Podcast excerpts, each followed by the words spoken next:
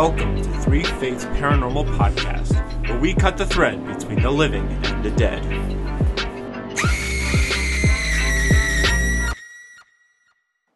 Hey everyone, welcome to Bee's Paranormal Tea Party, where you should just sit back, relax, grab a cup of tea, and hang out with me, Bee. um, so, this is a new thing I figured I'd try out on here because it's been a while since Three Fates has been able to get together and do like an actual podcast, being that, you know, the pandemic happened and we're all living all over the place. In fact, the first time we'd seen each other in two years all together was a couple weeks ago when we all went and saw Ghostbusters Afterlife, which maybe we'll do a show about and talk about that because, as you guys know, Kat here at the Three Fates Paranormal Gang uh, is very obsessed with Ghostbusters. Um, and if you didn't know that, you must not follow her on Instagram. but I figured until we get together and we start formally filming and recording episodes, that I would start doing little sections of my own paranormal tea party, which is basically just me talking about shit that's witchy and spooky. Um, by myself or maybe with a guest or something um, every couple weeks. You know, just have some fun here um, and stay up to date with what's going on with us and what's going on with the paranormal world and the witchy world. So I don't expect these to be that long, maybe like 10, 15, 20 minutes. Um, not long at all, just long enough to discuss some stuff with everybody. So I figured today I would talk about something that happened to me very recently, actually. I was doing. So I've started meditating more. I just finished my training to become a meditation teacher, and I've been really into meditation and mindfulness and how it can affect your mood and how it can affect your your everything basically. And I've been really shut off when it comes to my witchy abilities for a long time because I went through traumatic stuff and I needed to learn to love myself and get on the right medication and stuff like that for my mental health. Uh, and now it's starting to get to the point where I'm experiencing these more witchy and metaphysical things that have been put to the side so long. So the other night, I decided to meditate. Um, it, it it's exciting. it's very exciting to be able to. Sorry, that was Carden sighing. If you heard that, um, but it, it's very exciting when you start meditating and you're able to actually empty your mind and experience emptiness. And if you don't meditate and you don't like understand how it is, the idea of emptiness can be really terrifying. But experiencing that for the first time really changed my life. But that's not what this podcast is about, although I could talk about that forever. Um, now, this one is about my spirit guides blatantly yelling at me again. yeah, my spirit guides cannot be subtle with me. Um, and they know this, so they never are because I'm oblivious half the time. And the other half, I'm dealing with other people's spirituality with my shop or reading cards for other people. So couple nights ago, after my meditation, I got this overwhelming urge to read my tarot cards. I never read my own tarot cards. Whenever I read them for myself, it's always stuff that doesn't usually apply to me, things that don't make sense, things I'm projecting from other people, you know. I'm sort of like Ronald Weasley trying to read the tea leaves in, in Harry Potter, where he's like, You're gonna suffer, but you're gonna be happy about it. That's, that's usually the kind of confusing that my readings for myself tend to be, so I try not to do them. However, the other night I decided that I couldn't shake the need to read my own tarot cards after meditating.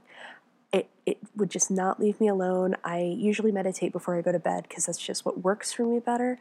So I went, I brushed my teeth, I came back out, I was like ready to go to bed, and I was like, no, no, you gotta read your tarot cards. You, you can't just ignore this feeling. You gotta go let yourself do this. I expected it to be fine. You know, who knows? It'll just be something crazy. Um, you know, like you're going to suffer, but you're going to be happy about it, kind of thing. Um, it wasn't fine. My my tarot cards called me out pretty hard. my spirit guides called me out pretty fucking hard. Uh, poor, poor, naive bee. So I sat down, I shuffled the deck, and I asked the question that's been plaguing my thoughts lately. I asked, should I move forward with my spirituality classes and offerings, even though I don't think I'm good enough or ready? Um, because that's something I plague, I'm plagued with all the time, where it's like, I, I don't think I'm ready. I, I, I'm not as good as this person. I'm not as experienced as this person, therefore I'm not ready.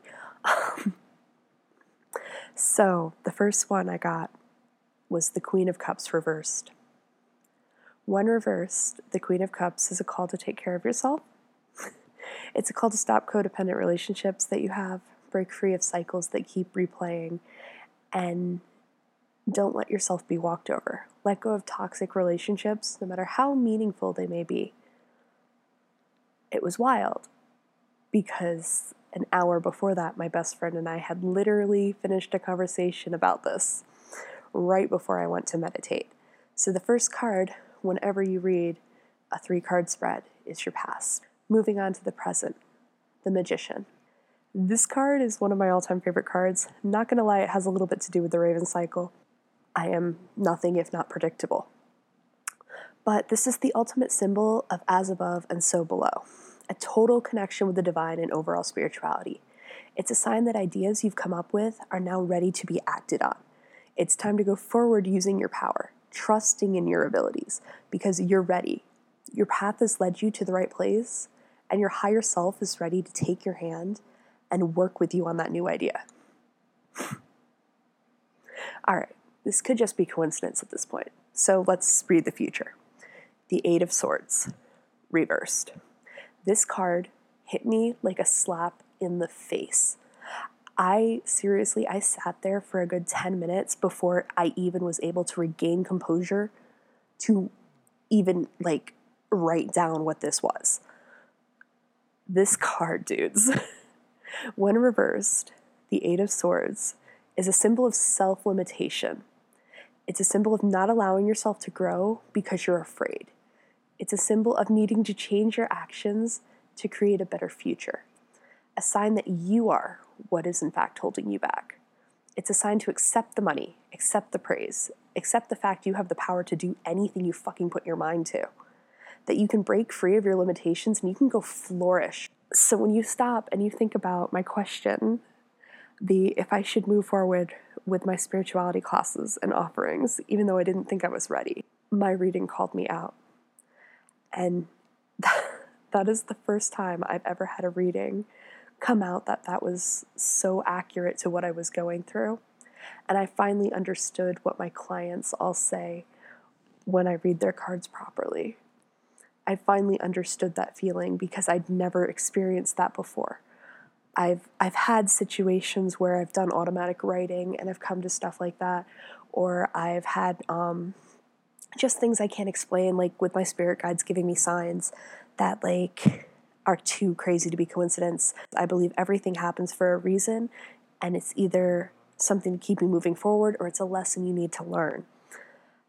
So, having myself called out by those tarot cards was just honestly, I, I think it's life changing, and I don't want to like, I don't want to come off ridiculous, but it it was the weirdest thing that's happened to me in a while and I don't think it would have happened to me if I hadn't been meditating and I hadn't been clearing my mind. That's kind of all I wanted to talk about today. Like I said, these are going to be really quick, short episodes, but I wanted to just kind of hang out with you guys for a while and have a cup of tea and just chat. So thanks for checking in. You can follow me on Instagram. I'm at Reckless Reads. I just published a book. It's called The Spellbound Grimoire uh, it is filled with witchy tips and all kinds of recipes and spells and reference sheets for beginner witches. It also has a little bit on my own paranormal investigations and what I suggest.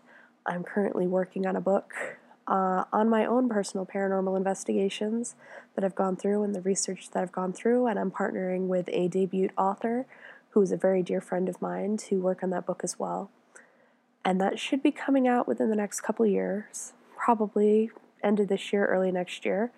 And I'm just started working on my next witchcraft book, so that's also very exciting.